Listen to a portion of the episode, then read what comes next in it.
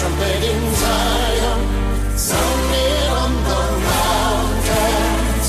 Blow a trumpet in Zion, for the day of the Lord is come. Hey, everybody, this is Brother Frank, and welcome to another episode of the Remnant Call. Glad to be here tonight with you. And, folks, I'm excited because Brother Jamie Walden is coming back on the show here tonight with us. And it is getting so incredibly real night now as a believer. And, folks, we must remember that through everything that's going on right now, the mission has never changed. We are to go out into the world to every living creature, and we need to share the good news. Jesus is coming again. And share that good news that he can save your life and he can take you and be with him forever one day. But, folks, we've got to be intentional about this. The last thing you want to do is get to the end of your life and look back and say, man, I wish I did this. I wish I would have had the courage. No, God wants us to be like the Apostle Paul when we get to the end of our life to say this I fought the good fight. Doesn't mean I was perfect. Doesn't mean you did everything right. Doesn't mean you didn't miss some opportunities, but you were willing to, when you messed up, to repent and to keep moving forward and always keep at the front of your mind that it's all about Jesus. It's all about our Heavenly Father. It's all about His kingdom and what is coming. And we must be ready to do whatever our Heavenly Father asks us to do in this last hour. So, with that, I'm going to bring on our guest tonight. Brother Jamie, are you here with me? Yeah, I'm here, brother. Thanks for having me on again. Amen. Thank you so much, Jamie, coming back on here. And folks, uh, you know him by now. This is Jamie Walden from Omega Dynamics. And brother, you, I, I want to get into the show, but I, I just want to do a quick update.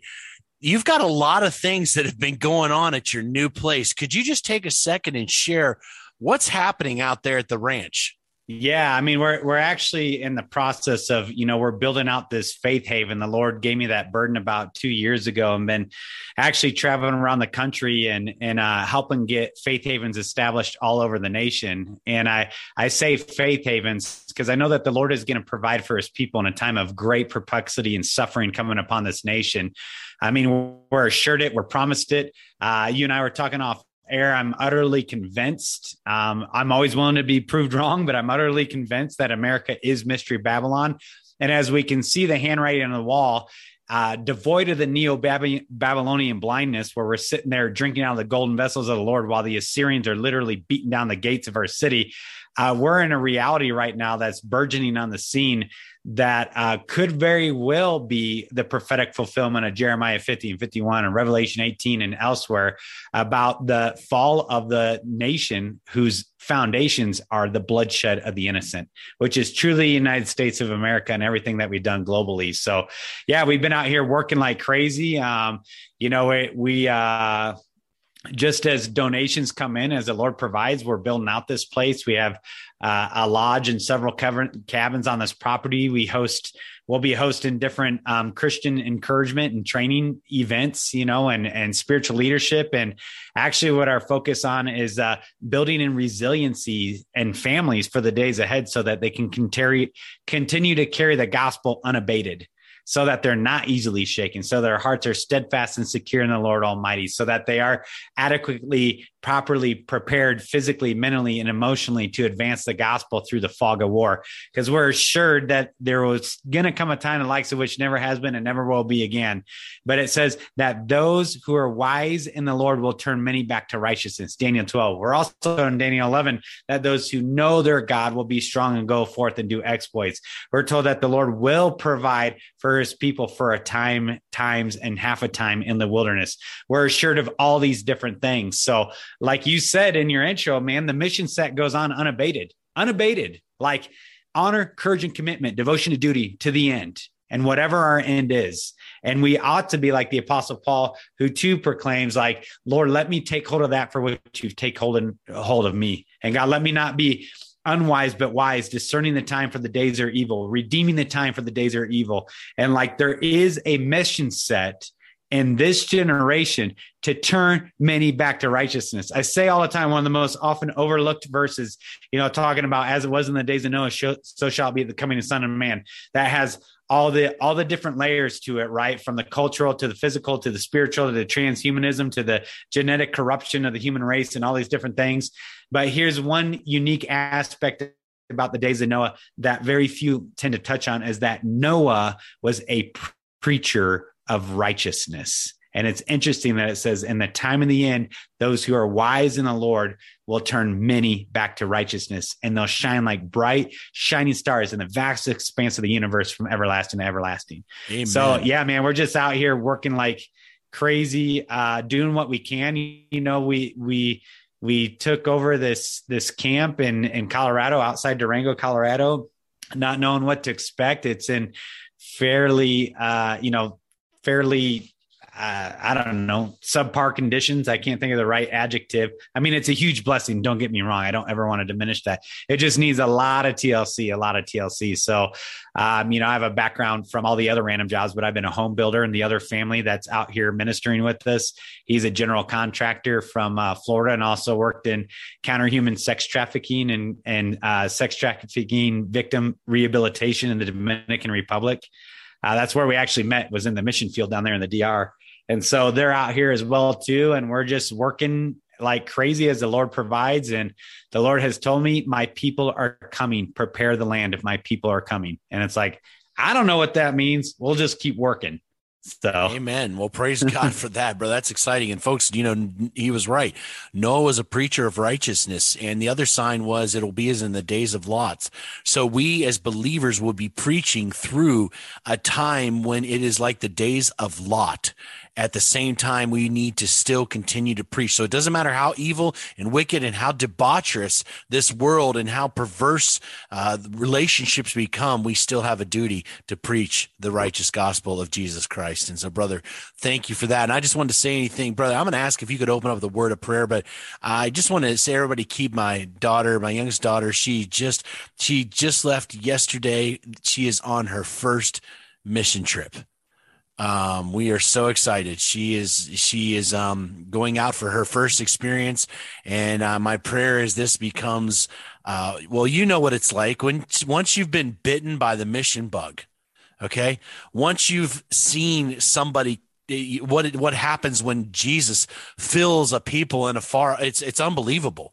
And so my prayer is that this will be the beginning of my youngest daughter's uh, rest of her life in serving other people. So brother, if you could pray for us, I'd really appreciate it tonight. Yeah, absolutely. Let's pray.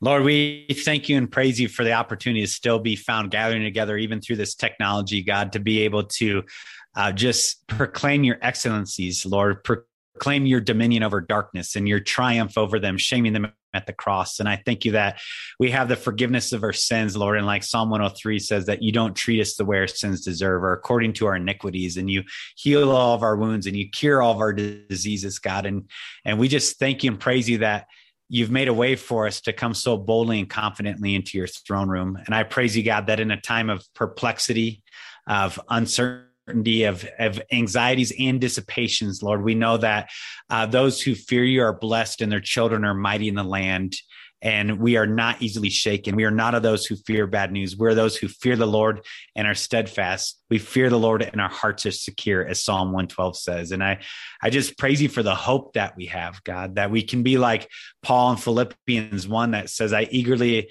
expect, I have an eager expectation that I'll no way be ashamed, but that now, as always, I will have sufficient courage so that Christ will be exalted in me, whether by Hallelujah. life or by death. It doesn't matter.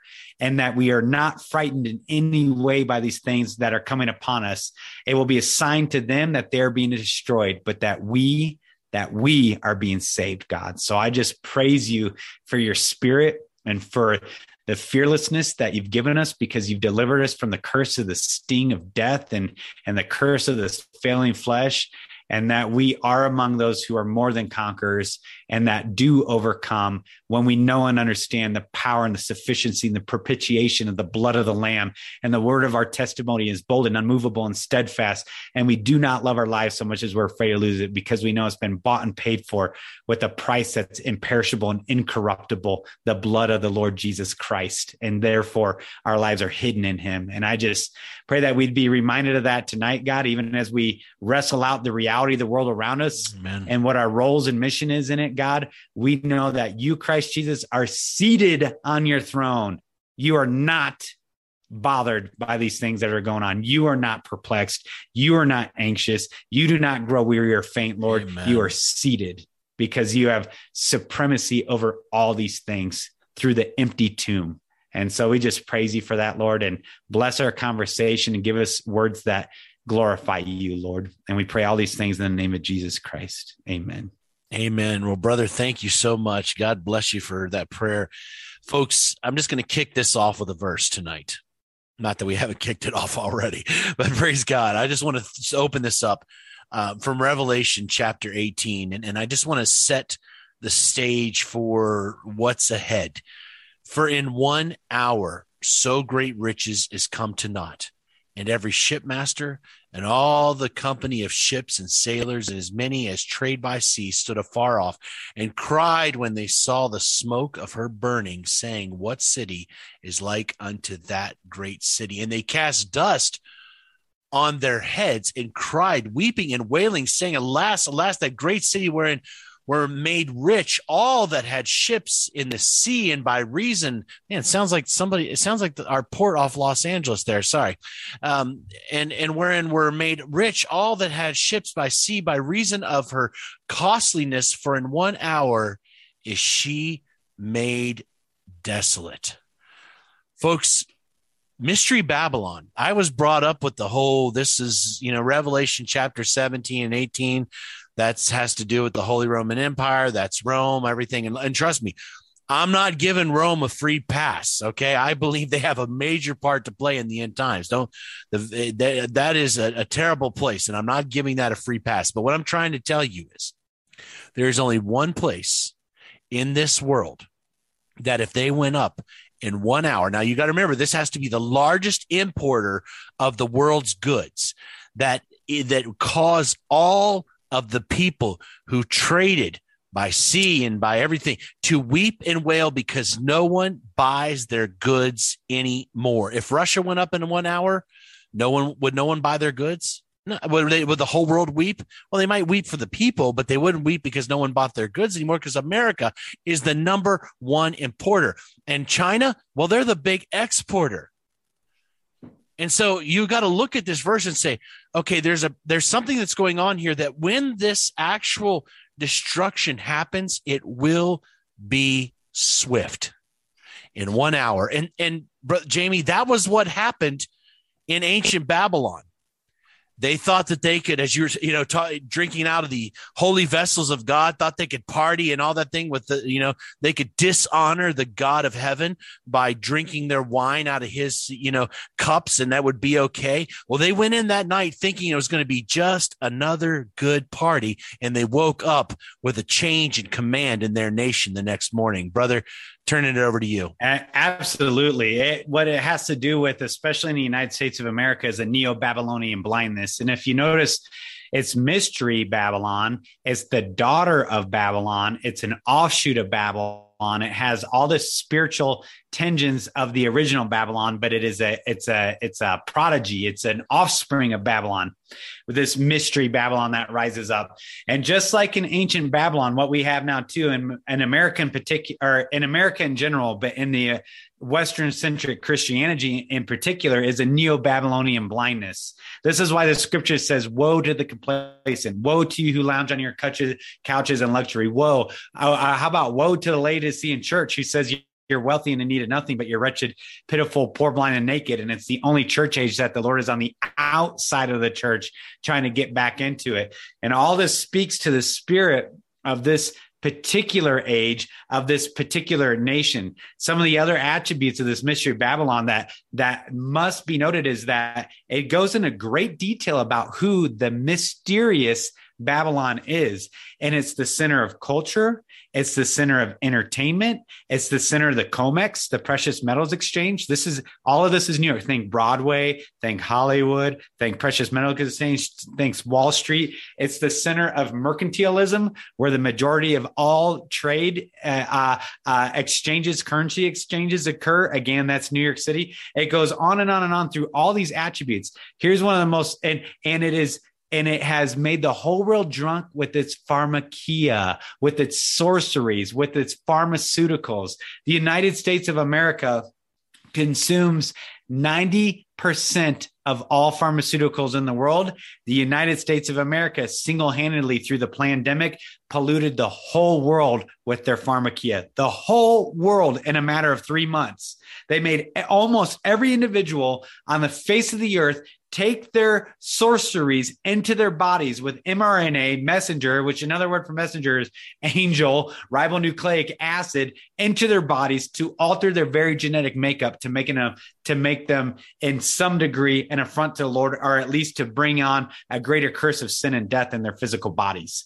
This is all being done. And here's here's the last attribute of mystery Babylon that is that the American Christian must understand is that they trafficked in the souls of men.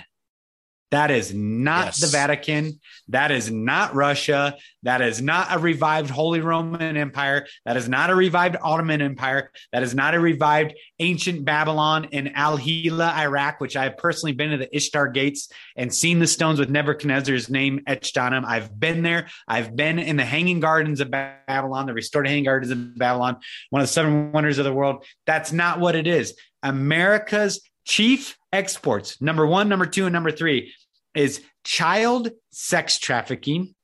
Number one. Number two, pornography, primarily centered around children. And number three, pharmaceuticals. One, two, and three primary exports. The whole Ukraine crisis, well, not the whole, the significant amount of the Ukrainian quote unquote crisis is centered on the fact that it is the United States of America with Great Britain. It is the hub of all child sex trafficking in the world from America through Ukraine. That's what the Hunter Biden laptop is a part of. That's what the Burisma thing is a part of. That's what the all the payouts and all the money laundering comes through there. This is why Zelensky is doing what he's doing. He is a puppet proxy of the United States of America. It is the number one. It is the hub from which all the spokes go out for the global child sex trafficking is Ukraine. If that gives context to, for people for what's actually going on over there and why it's going on. So this concept is an unbelievably big deal to know and understand because, like the scripture says, Brother Frank, in a single day, in a single hour, in a single day, in a single hour. And what it presupposes, as it does elsewhere throughout scriptures with regards to the fall of Babylon, is that there is a degree of normalcy and then there's not. Just like in the original Babylon, they were eating and drinking, and in hubris, thought, I'll never be a widow. I'll never see shame. Where is this God of judgment? All the prophets are just one, and all their words come to nothing as they drink out of the golden vessels. And I've done the research on this because I'm a logistics guy, you know, from Marine Corps infantry is is how how would they not have known that they were coming down again. How could they have not known? So I did the research and it says that there were about the potential estimates are 600,000 troops with their logistics trains and everything combined moving across open territory for 2 years to get to fulfill that prophetic word that night when they saw the handwriting on a wall. And you're telling me nobody saw it coming? But listen, it's true nobody saw it coming because that's what's been going on in America. There's Chinese troops to the south of us. There's Russian bombers in Venezuela, Nicaragua, and Cuba. There's Chinese armor brigades on Vancouver Island just uh, waiting to come up the Columbia River Gorge. There is um, it's been outed with political official after political official, their Chinese ties, their Chinese payoffs. The head of MIT is paid off by China. The head of Harvard is paid off by China. The whole Wuhan, everything. China. Whenever you hear China, hear Russia. Whenever you hear Russia, hear China. It's a done deal, ladies and gents. And it will be business as usual until in a single day and a single hour because their cup of iniquity is overflowed. We drink it to the dregs and then we shake our fist in the face of God and say, Give me more, God. That's the spirit of, of America. It is going to happen because the Lord has assured us it's going to happen. And what we see right now, anybody with ears to hear what the Spirit is saying to the churches, is listen to what is being said globally and watch what's happening. The stage is being set on purpose from our elected officials inside America for the systematic demolition of everything that you've ever known to be normal. And it's going to happen instantly. The whole Russia thing is just to build up plausible, plausible deniability to completely implode the global economy, in particular America, to have false flag nuclear strikes or bi- biological attacks or cyber warfare attacks in order to consolidate power one more time. And and from their language the final time into a one world government with a one world currency backed by blockchain technology and cryptocurrencies. That's where all this is going. And they do not hide it They've been telling you about the Great Reset for a long time. They've been telling you about the systematic destruction of America. They've been telling you that the Russians are coming, the Russians are coming, the Russians are coming. The Russians are just playing their part on the big stage of, of globalist uh, theatrics. So, um, yeah, I mean, that's just just a synopsis, not even getting into the details. I agree, and and folks, these eh, here's the thing. You know, I, have I've always been, you know, politically conservative. Okay, myself personally, but I can tell you right now, these parties need they are so corrupt on both sides. They are warmongers on both sides. You've heard it even this week. And where are the Republicans that are truly out there fighting for lowering down their gas price and doing something and stopping this mess? There's only a few voices here and there. It's completely this is you got to step back at one at some point and say, okay, this looks like something that is being done by design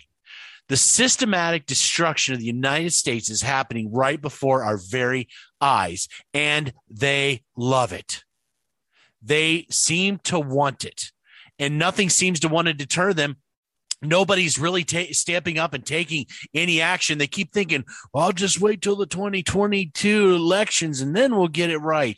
Folks, there is a thing beyond the point of no return that when you continue down a path so far and so wickedness and jamie i want to get into this because united states you know we have some very sketchy characters obviously in the foundation of our country but we also have some very good god-fearing people that started with the puritans wanting to just have freedom uh, to practice their religion okay?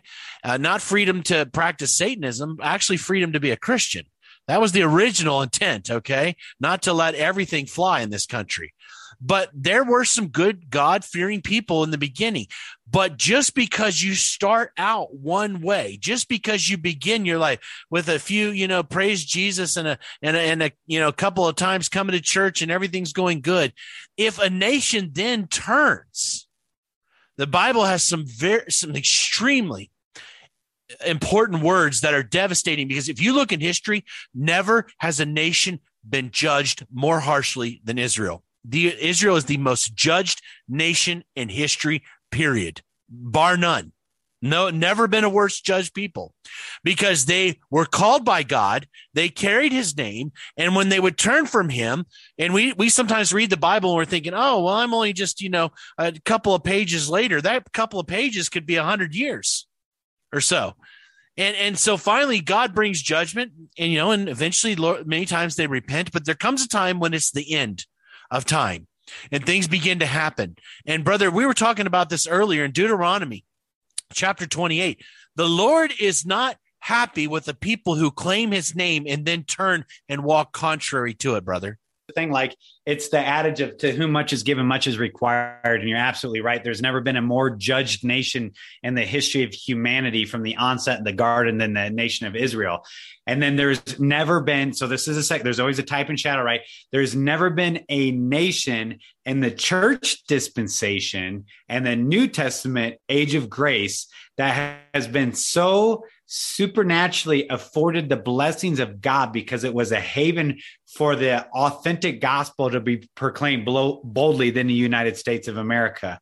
So again, to whom much is given, much is required. So just like Israel that intermarried and mingled the holy race with all the nations around him. And woe to those who went down to Egypt and made an alliance, but not by my will, and who ran after the idols of all the other nations. So too, the United States of America has done the same thing. But what's even more horrific is I've done a comparative study, right? I have a degree in history and stuff like that.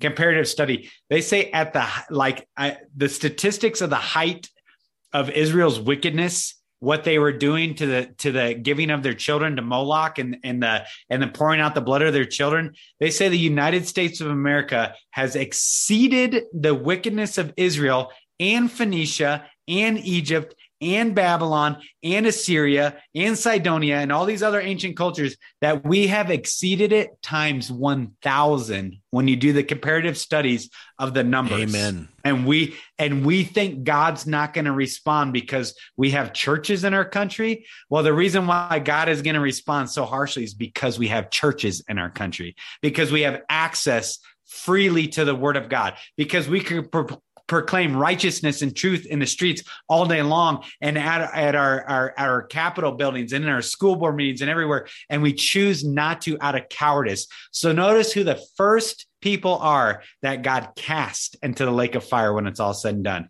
It's the cowards, the cowards. The Lord has a very, very unique, uh, just judgment for cowardice people. It's very near and dear to his heart. Let me give this quick rundown, Deuteronomy 28 of the of the of the curses that come come against a nation. This is talking to Israel, but it's any nation who rejects the word of the Lord. So I'll give you a quick rundown. See if any of this relates to the United States of America. They'll be filled with compute, confusion.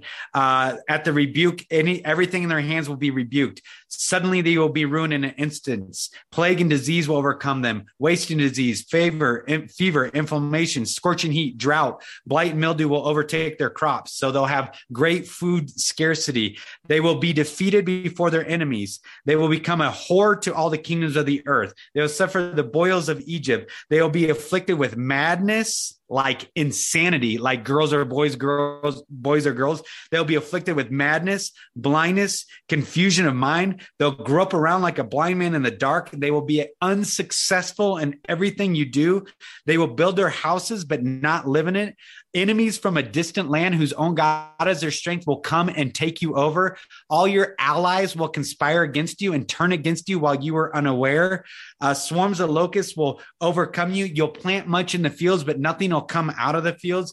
And it says, because you did not serve the Lord your God joyfully and gladly in the time of prosperity, Therefore, in hunger and in thirst and in nakedness and in dire poverty, you will serve the enemies the Lord sends against you. He will put an iron yoke on your neck until he has destroyed you. The Lord will bring a nation against you from far away, from the ends of the earth, like an eagle swooping down, a nation whose language you will not understand, a fierce looking nation without respect for the old or pity for the young. They will lay siege to all your cities throughout your land until all the high fortified walls in which you trust, economics, will fall down. They will besiege all the cities throughout the land the Lord your God is giving you. And, and it goes on and on and on from there. We're specifically told in Isaiah and Jeremiah and Lamentations and Ezekiel and Obadiah that all those who were once considered your lovers or allies, is translated lovers or allies, depending on your translation, that you have given yourself over to are conspiring to overthrow you in a single day. And I, it's funny because I just not fun. It's not funny, but I just read an article today how Saudi Arabia, the UAE, Brazil, and I can't remember who else will not take any phone calls from the United States of America from the presidential office our allies. I read where our France and Germany had a backroom meeting with Putin because they're all pivoting towards Russia. Uh, Putin just had a meeting with the Israeli Knesset, our parliament, or, or, or whatever the ruling party is in Israel, like three days ago. They're all conspiring for the global for the takedown of the US dollar and our hegemony in order to and this is and our elected officials are in on this by the way this is not we're not like victims this is all planned to bring about a restructuring of the entire globe and a consolidation of a globalized government and a centralized currency. And it's going down in real time, ladies and gents. It it is going down in real time, and and that's the whole point of of what's going on. It's like the snowball started, and they I don't know if it's just like this is the day that they planned it was going to happen, or if they realized this was the moment that they can finally get it done. But they started it, and I don't see that they want to end it. And here's the big thing, folks, that we're not really quite understanding yet. We're seeing, trust me, I'm a business owner. Okay. I have, there's 11 of us, right? That work, 10 employees that work for me and we have a fleet of vehicles, you know, and it's an I own an IT company, and I have a big old truck. I had to ground my truck because the gas prices. Uh, you know, I just said, you know, I don't want to spend this money, and I'm you know trying to drive a little bit of a gas sipper, but I know what's coming. See, I know that all the prices, see, the prices worldwide for everything has gone up tremendously. We can't even find goods hardly, let alone even bid them because they're not in stock anywhere. It's so difficult for us to even do a bid. Now, on top of it, the, the, our gas, our petroleum is raising so fast in this country that we, we will see here in coming weeks our food everything we know will begin to take off if, if this gas continues to go the same way so expensive. And as we see that what happened in revelation chapter 18 how it happened so quickly we're going to look back in like a moment and say i can't believe how quickly this changed well according to what jamie was just sharing in revelation i mean in uh, deuteronomy chapter 28 when a nation turns against the Lord and his judgment is proclaimed, we better look out. And we better either get on his plan or we better we better we better hope that we die before this thing really goes down. Because you do not want to be there when the bible talks about men's hearts will be failing them from just the fear of what's coming upon the earth.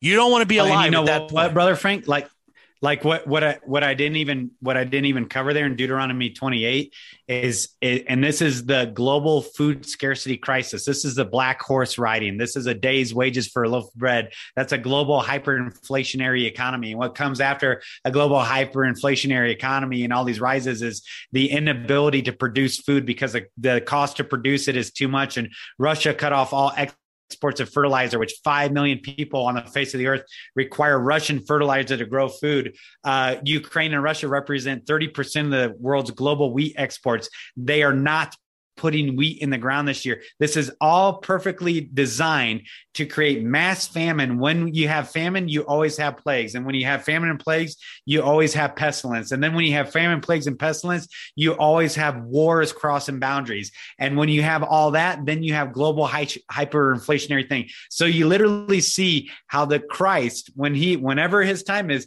to break the seals, they're not these isolated uh, compartmentalized incidents. They're all simultaneously, ladies and gents. They're all going on simultaneously at the same time. But here's what it says in Deuteronomy 28 is it speaks to the fact that that nation coming against you because of your wickedness and because the cup of the, uh, the cup of your iniquity is so overflowing that you will cannibalize your children in sheer desperation it talks over and over and over again about the judgment on Israel and the fact that it is so horrible when the God when God does business with you that the women covet the afterbirth of their child in secret and the husband eats of the flesh of his wife's womb in secret and they're hiding their children as they're eating them from one another because it is that terrible. It says it says men will want to gouge out their eyes for fear of what they're looking at. It says that they they're anxious in their eyes and they're they're anxious in their minds and their eyes are weary and their hearts fail them for fear of what they see coming on the earth.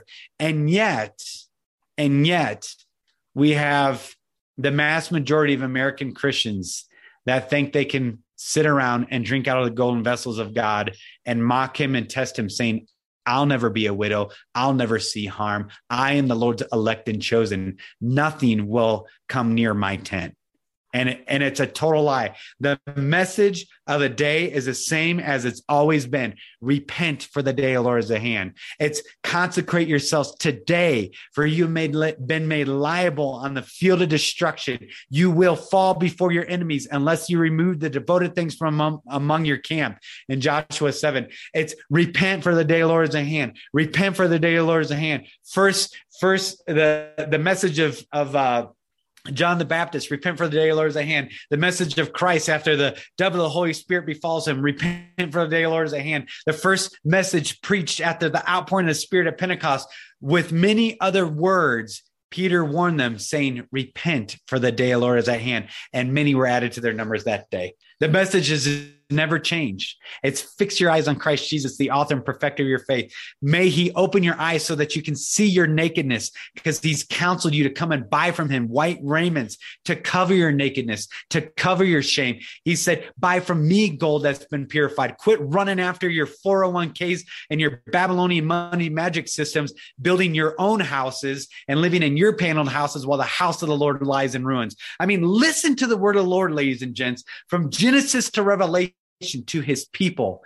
He's like, come out from among them, touch no unclean thing, lest, listen for the people of God, just like for Israel, same for the church, lest you partake in a double portion of her plagues.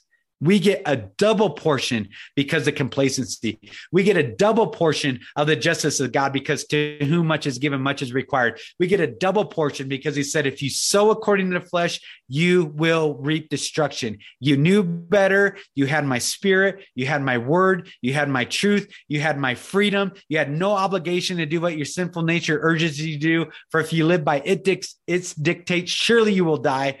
But if by the power of the Holy Spirit you put to death the deeds of the flesh, you will live. And you deliberately, Second Peter 2 or 3, I can't remember, it says, but you deliberately forgot. You willfully chose ignorance as bliss. You wanted the entire bliss translates as intoxication or enchantments. You chose to be intoxicated and enchanted with the things of the world. They deliberately choose to refuse to believe that the same God who judged the earth with the deluge is coming again to judge it by fire. It's willful, it's deliberate, and it's costly. So we must get this right, brother. We must get this right, brothers and sisters, and fixing our eyes on the Lord. We cannot be negligent in this late hour. It says, be sober minded, vigilant, in eager anticipation and return of Lord. You're to be waiting, looking, watching, dressed, ready for the bridegroom to repair. You're to be have your oil, your your wicks trimmed so that your light burns brightly. The extra stores of oil, the fullness of the Holy Spirit, so that you can endure even into the third and the fourth watch of the night, waiting for your Savior to return. You're to be adequately prepared, properly prepared physically, men- mentally, and emotionally to endure to the end, because those who endure to the end will receive the crown of life. Hallelujah. Whew. Folks, that's difficult words spoken right there. There's no sugarcoating what was just stated, yet that's the very word of God. That's what the Bible says. But the good news is that's not God's plan for us. Okay. That's the plan for the half hearted, one foot in, one foot out, walking in compromise, the lukewarm, can't make a commitment church.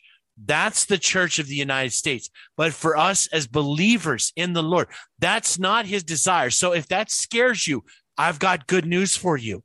God has a better plan for us as believers. And I want to get into that, brother, because man, we're already flying right along. And Jamie, you just get me so wound up. I, uh, man, praise God. And this is true. This is intense stuff. God wants us to take action now about what is going on, not only in this world, but in our lives, in our hearts, in, in our spiritual walk. And I want to share a verse with you, two verses with you that are very important because I think they're fitting towards the, uh, the hour that we are in. And so the first one comes from Proverbs. Let me turn there real quick. Chapter six. I think it's around here. Okay. Starting in verse six. Go to the ant, thou sluggard. Consider her ways and be wise, which having no guide, overseer, or ruler, provideth her meat in the summer and garneth her food in the harvest. Meaning that the ant, look at the little ant. Nobody's down there telling them what to do, but they know that in order for them to survive, that they must get together preparations for the winter months, for the tough times that are coming ahead. And the ant doesn't wait around to the last minute to get the preparations done. No, the ant does the opposite so that when the tough times are here, the ant is fully prepared and stocked up and ready to go. The Bible also talks about in the book of Proverbs about the prudent man. And let me share this from you here in the in Proverbs also. Here, oh, sorry, here. Let me open this up. Proverbs. Okay, here it is. Proverbs 22 and verse 3. Listen to what the word of God says. A prudent man foreseeth the evil and hideth himself, but the simple pass on and are punished. In other words, when the prudent man sees that something bad is going on, he takes cover. He goes in his shelter. But the idiot stands out there and waits for the destruction to come and wipe them out. Folks, this is a spiritual and a physical application simultaneously. Both of these verses are. We are living in a time where God has shown us the big picture of what's going on. We have seen the world that's going on. We understand the times that are going on, and we can make a quick choice right now. Should we prepare? Spiritually, should we begin to seek the Lord like we've never known him before? Should we maybe put away some extra food? Not that it can deliver us, but maybe give us some time to, to get our heads clear when everything falls apart? Or do we sit around and say, you know what? I'll just have a thief on the cross moment. I'll just wait to the last second to get ready. Folks, God has is desiring that we be like the ant right now. Start doing the work on our knees. I'm not talking about working for your salvation. I'm talking about that work where we begin to seek the face of the Lord and desire that he would share with us his will you know, seek ye first. That's something we can do. The kingdom of God and all things shall be added unto you. Brother Jamie, I believe God is calling us to stop right now from this moment forward any more spiritual sluggardness or laziness in our lives and grow up. Absolutely. I mean, it, the scripture speaks so much to the complacent. Woe to the complacent. Woe to you who feel, feel secure in Samaria, you most notable, or who f- feel secure in Zion, you most notable men of the foremost nation who lounge on your couches. We're talked about the complacency of fools destroys them, right? Proverbs 1 or 2, I don't know, somewhere in there. You can read it all. And that way you can get the full context. But complacency is a big deal. And again, it goes back to that cowardice. And what's at the root of complacency? A love of self. So we have been foretold that we will be lovers of self. We will be lovers of pleasure rather than lovers of God. It is highly discomfort, it's uncomfortable, discomfortable. That's not even a word. It should be. That's a cool word. It's highly uncomfortable to be prudent it's uncomfortable to to look like a fool to your family members and your friends. It's uncomfortable and the pride of your flesh wells up because you don't want to look foolish to your other members in your congregation. When you say brothers and sisters in prudence let us prepare our hearts for the day of the Lord. Let us throw off any sin that so easily hinders and entangles us. Let us come out from among these Babylonian systems. Let us throw off all restraint and all this double mindedness and seek the Lord. Let us in prudence practically prepare and be obedient to the words of Christ Jesus when he told his disciples about the signs of the times and about his second coming. He said, I've told you about these things ahead of time. Why? So that you will not be caught unaware. I've I've given you I how about ladies and gents, brothers and sisters, why don't we heed the command of Jesus Christ when he says pray pray that you would escape all these things. And how about we grow in anointing of our god so that might we might be strong through the lord and go forth and do exploits daring feats of valors to the glory of our god to the saving of souls and to the increase of our joy in the lord jesus christ. Like this is what it's all centered on so this idea of prudence is is central to our Christian calling election. The my righteous ones will live by faith, and without faith, it's impossible to please me. We prepare in prudence, spiritually and physically and emotionally, out from faith, not from fear. If you're preparing out of fear, you're wrong. We prepare out of prudence because our Lord has said, I've told you about these things ahead of time. A prudent man foresees danger coming and plans accordingly. I've said to have an extra store of oil, like have extra stores and, and be prepared, be waiting, looking, watching. It's going to be a long night. It's going to be a difficult night, but I'm coming. You must be prepared, vigilant, watchful, on guard, eager anticipation, longingly looking for forward for me. And there's work to be done.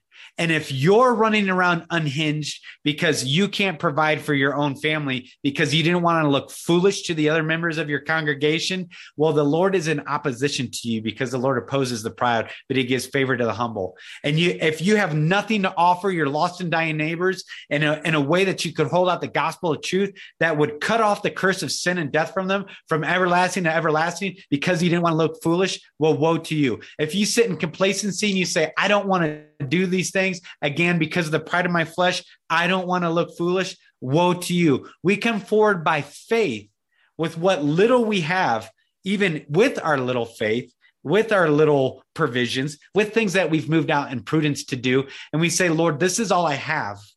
God bless it.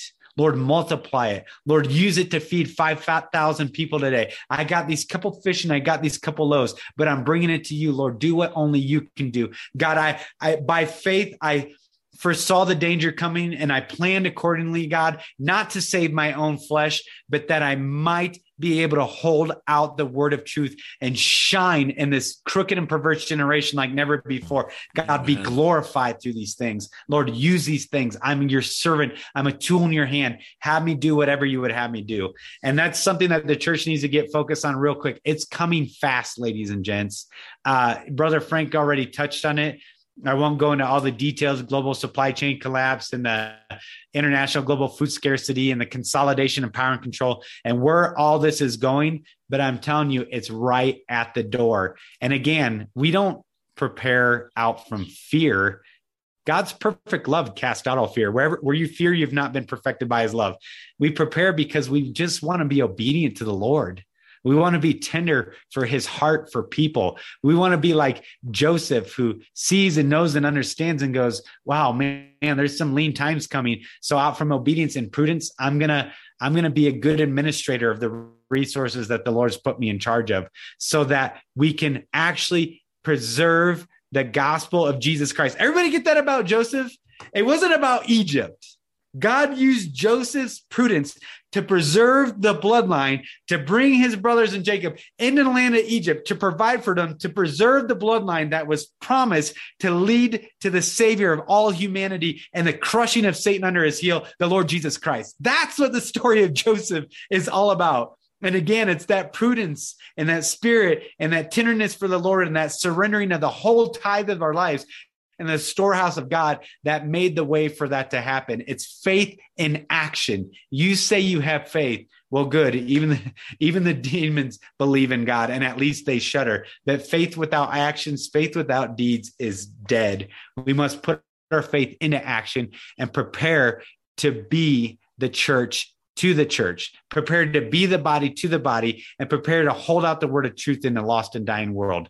It's time to prepare now. Like you know, brother, from the Marine Corps, you always train for the fight you're not yet in. We're Absolutely. always training for the fight we're not yet in because when it's beaten down your door, it's too late. Whatever you have stored up in you is all you're going to have to carry you through to the end of that, through the end of that fight. So that applies spiritually, that applies emotionally, and that applies physically. We train to walk by faith now. We train to trust in the Lord now. We train to, to intercede and pray now. We try, we train to surrender that our hope is not in our own strength and our, and a horse is a vain deliverance for, for, for, uh, our, a horse is a vain deliverance a vain hope for deliverance. Sorry, I'm starting all over the place. And I don't trust in the size of my army, but I trust in the name of my, the Lord my God. I fear him. My hope is in his unfailing love. He delivers me from death. He keeps me alive in famine. This is what we start training for now. You're so right. Folks, listen, this is a, I want you to leave this episode with some hope. I do, because our God is about hope. And, what we're trying to share with you tonight is simply just a wake up call. That's all. in order that you would understand the joys of what it means to be truly walking in faith. The only re, the only thing I can share with you is just you know, when I'm in the mission field and and I've I'm so far away from home and I'm the only Mzungu, right, white man in the area, and I'm and I'm in foreign territory or all Muslim villages, you know, and, and sometimes I get afraid, you know, but you know what, the, I, I keep pushing through and I keep praying and God, I always see his hand of deliverance. When a marathon runner trains for a marathon, he never actually runs the full marathon. He runs up to a certain point and that's it. And then on the day he runs the whole race. Listen, God's, we're not going to get it all perfect but we are in the battle. And when it comes time and it all falls apart, guess what? God will carry us through, brother and sister. He truly were, will.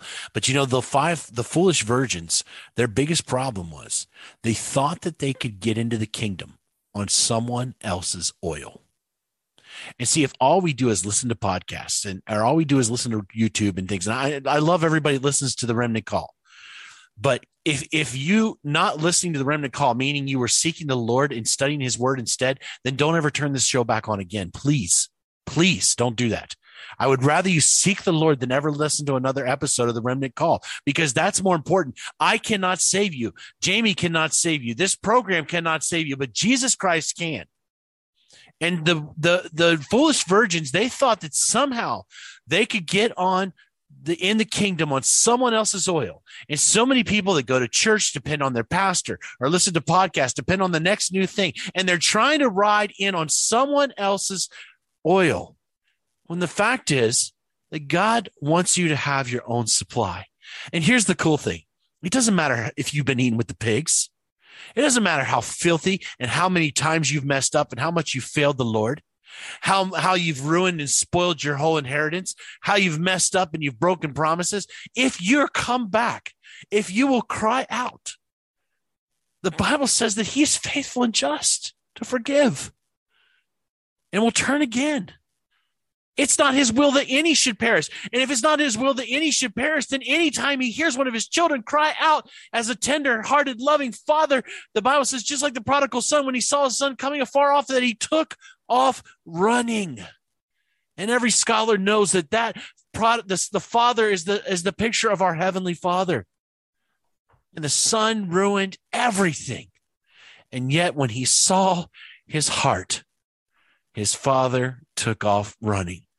That's the good news all the things that Jamie just shared earlier with you, which are so incredibly intense out of Deuteronomy, and they are so 100% true that if it doesn't matter that you've maybe you've been a part of that, maybe I've been a part of that, but if at this moment tonight, if we said, you know what, I'm done with this, Lord, I've messed up so much, but right now I'm going to give my heart back to you and I'm coming back to you, your heavenly Father will open up his arms and he will receive you with loving kindness and grace that you don't deserve, but he desires to give anyway. Because I can tell you right now, myself and Jamie have done everything wrong in this world at some point in my life. Amen, brother? Amen. Some part in Amen. our life we have offended God. We have we have given the enemies of God a reason to scoff and reproach uh, about our own actions. We have messed it up. We are so far from perfect. And when we call upon is the name of Jesus and we come to his his mercy and grace and we fall down on our knees and we ask him for his forgiveness and he is so faithful and just to do that. Brother, you know what it's like to mess up, but you also know what it's like to receive the loving grace. And I think, brother, right now, some people, they're worried and they're afraid. And some people have even listened to the lies of the devil, brother, that maybe they've gone too far. What would you say to somebody right now that maybe thinks that God, they're beyond God's hand of salvation? Oh, there's no such thing. There's no such thing. The sufficiency of Christ is so all surpassing that there's absolutely nothing, literally nothing. It says in all of creation. So, so what's that encompass? All of creation. Uh, let's see, angels and demons and light and darkness and disobedience and obedience and the things of the flesh and the things of the world and the things that create. It, literally nothing in all of creation can separate you from the love of God that has been past tense. It's so particular, has been past tense shown to you in Christ Jesus. Nothing while you were his enemy, while you were reprobate, when you were at your worst, when he saw you on top of that woman that was not your wife, when he saw you blaspheming him in the gutters, when he saw you rejecting the spirit of, of, of truth and running after your flesh, he already saw you in that moment. And maybe you haven't had your worst yet. He's already seen you in that moment too. And he looked on you with so much love. He so loved the world that he gave his only son while you were his enemy. How much more so is he going to be near to you now that he calls you friend? There is nothing that God has withheld from you. Nothing while you were his enemy at your worst. There's nothing he's going to withhold from you now. And that's why I love the doxology in Jude. I absolutely love it because it's so simple. Now to him who is able to to keep you from stumbling and to present you before the Father blameless and with great joy to our only God, our Savior, Lord and Jesus, Jesus, be all power and glory and honor and dominion, both now and forevermore. To him who is able to keep you from stumbling and present you before the Father blameless and with great joy. This is the testimony of Christ in you. This is the testimony of Christ over you. This is the testimony of the sufficiency of the blood of the Lamb that we talked about. They overcame all y'all, all the powers of darkness, all that the Antichrist, all that the machinations of the global elite want to throw at us. They we overcome it by the blood of the Lamb because it's that blood that is our righteousness. It's that blood that is our salvation. It's that blood that is our shield of faithfulness to extinguish the fiery arrows of the enemy. It is the blood of that Lamb that is the truth that we now walk in. It is the blood of the lamb that is now the the the combat boots on my feet, the gospel of peace, where once I was an enemy. And now God says, I'm at peace with you, son. I no longer call you a child of wrath. I call you a child of glory. You're no longer heirs of wrath and sons of disobedience. You're a son of the Most High. Here's the ring on your finger, a signet ring. Here's the cloak on your back. Come, eat, and sup with me. Everything that belongs to my son belongs to you. Your inheritance is kept in heaven for you, spotless, unspoiled, unfading. And here's the good promise in First Peter 1 is that God's going to get you home to it by his power. Praise be to God. It has nothing to do with your power to get there. By his power, he's going to get you there. So there is nothing that can separate you from the love of God in Christ Jesus. Nothing. And all the shame and all the reproach and all the condemnation and all the carnal leanings and all the double mindedness and all the weakness and failings of our flesh, he saw it all and he looked on you with doting eyes. And he said, Here, let me, I will become sin itself so mm. that you will become my righteousness. I will become your sin so that not one spot or blemish remains on you, and you shall become my righteousness. Oh my goodness, what good news. And so when he says, if you confess, if you confess your sins, that he's faithful and just and heals you and cleanses you from all unrighteousness, you're clean.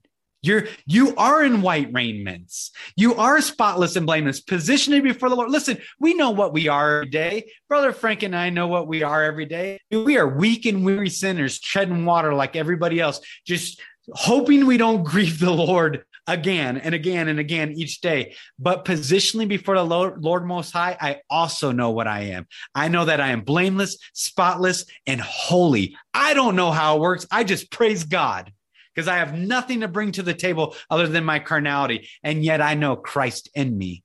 See, this is the word of our testimony. That is the blood of the Lamb. And that's why we don't love our life so much as we're afraid to lose it. It's hidden in Christ. I'm good to go, ladies and gents. And that is what overcomes all this.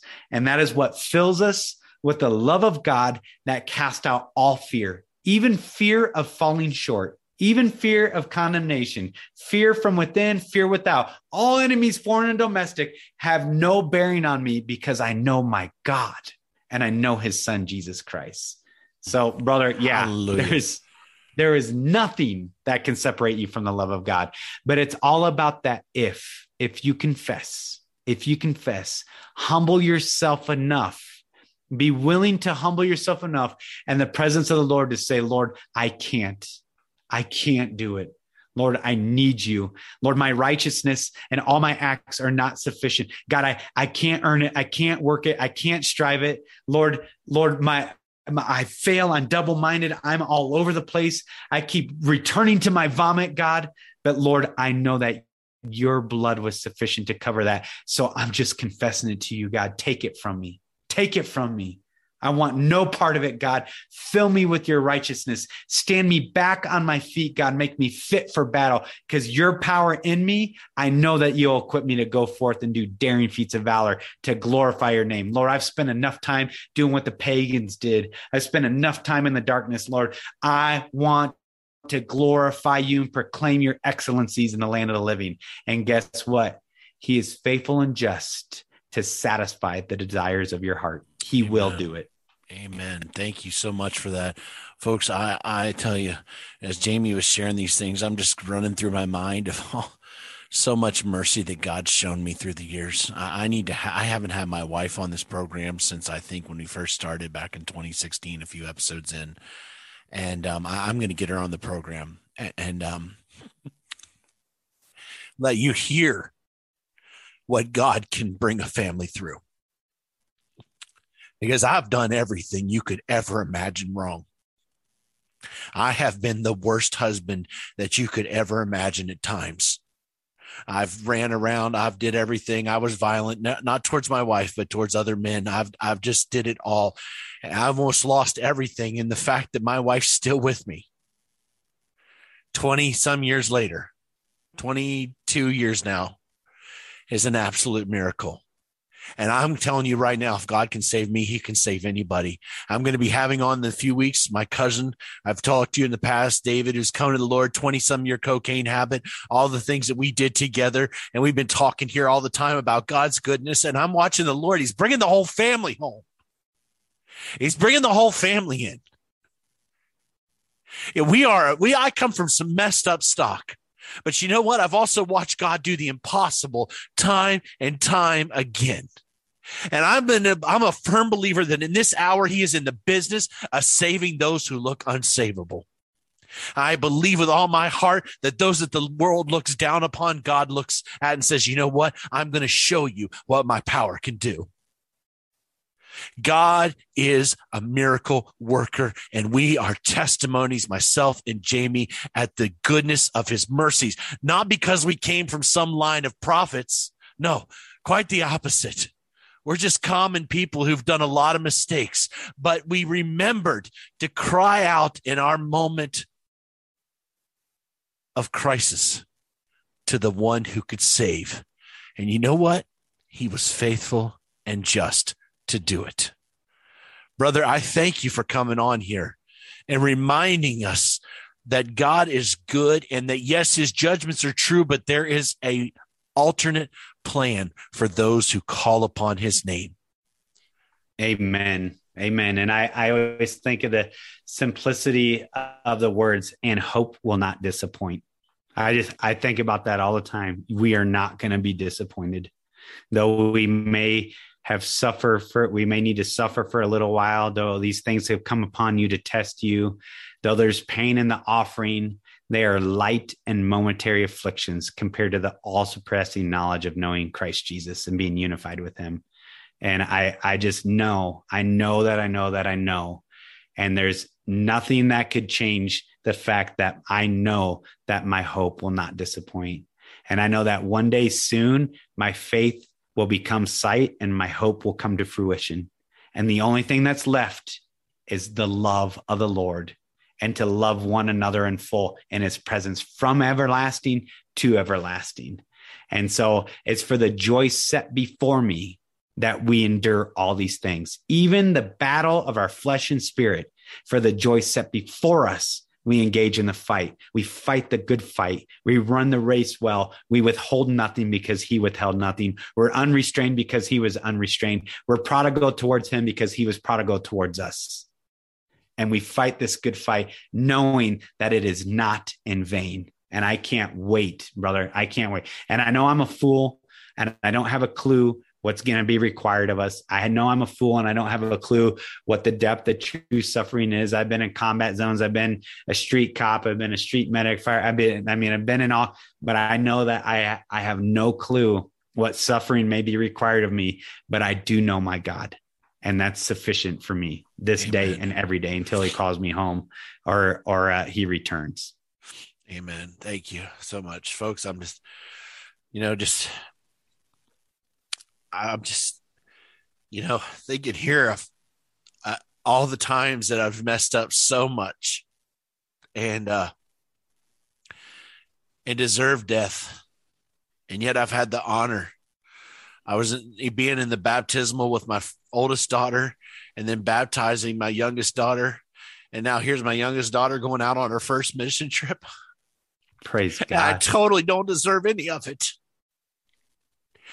But that's the one that we serve. And, I, and I just sit here and sometimes in awe and wonder that God could save someone like me. And I'm telling you, folks, He can save anybody. And I believe He has pleasure in saving people just like me, Amen. just like Jamie, just like you. And even though we've messed up, it's just that one little measure of faith from the bottom of the heart that cries out. And he's like, I've been waiting. I've been waiting. Because any one of you would do the same for your children. Amen. How much greater is he whose motives are pure? Brother, thank you for coming on tonight. Folks, please keep in touch with what Jamie's doing. I know, brother, you're coming up very soon. You're going to be at the conference in Texas, correct? Yeah, yeah. Actually, if there is anybody in the area wants to travel, it's the Hear the Watchman um, conference in Grapevine, Texas. It's actually next week, and I think it's the 17th through the 20th. And um, just it's always an amazing time of fellowship. And if there's any time that we need to be found gathering together and encouraging one another, even more so as we see the day of Lord approaching, it's right now. So yeah, come out to Grapevine, and it's going to be a, a an amazingly blessed conference. So Amen. Yeah. Praise God. Folks, you can keep up with Jamie on omegadynamics.org. And of course, you have a Facebook page, Jamie Walden. You can find him on Facebook and keep up what's going on in this ministry. And folks, it's not going to be too much longer. One day we're all going to be sitting around. I hope, Lord willing, we can have a remnant call in the kingdom. Okay. Amen. But I'm going to have Jesus as my guest. Actually, I'm the Amen. guest. You know what I mean? I'd be like, sorry, I've got the best person ever on the Remnant Call tonight. And we can just sit around and fellowship by the sea of glass in glory, eating from the tree of life. No longer will there be any disease, but we will be living in the fullness of his glory. And I'm looking forward to it. I'm looking forward to the day to handing over the kids and saying, Lord, he comes and say, Lord, here they are. I'm so glad you made it because I am so ready to get out of this place, brother. I know you're Amen. looking forward to it too. It won't be much longer, folks. Please keep the faith. Hang on. God's got this thing. He promised to never leave us nor forsake us. This is Brother Frank and Brother Jamie Walden on the Remnant Call saying to everybody, good night and shalom. made you his delight. Has made you his delight.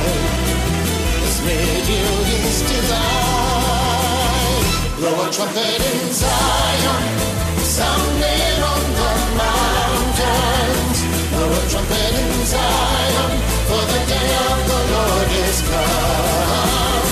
Blow a trumpet in Zion, sounding on the mountains. Blow a trumpet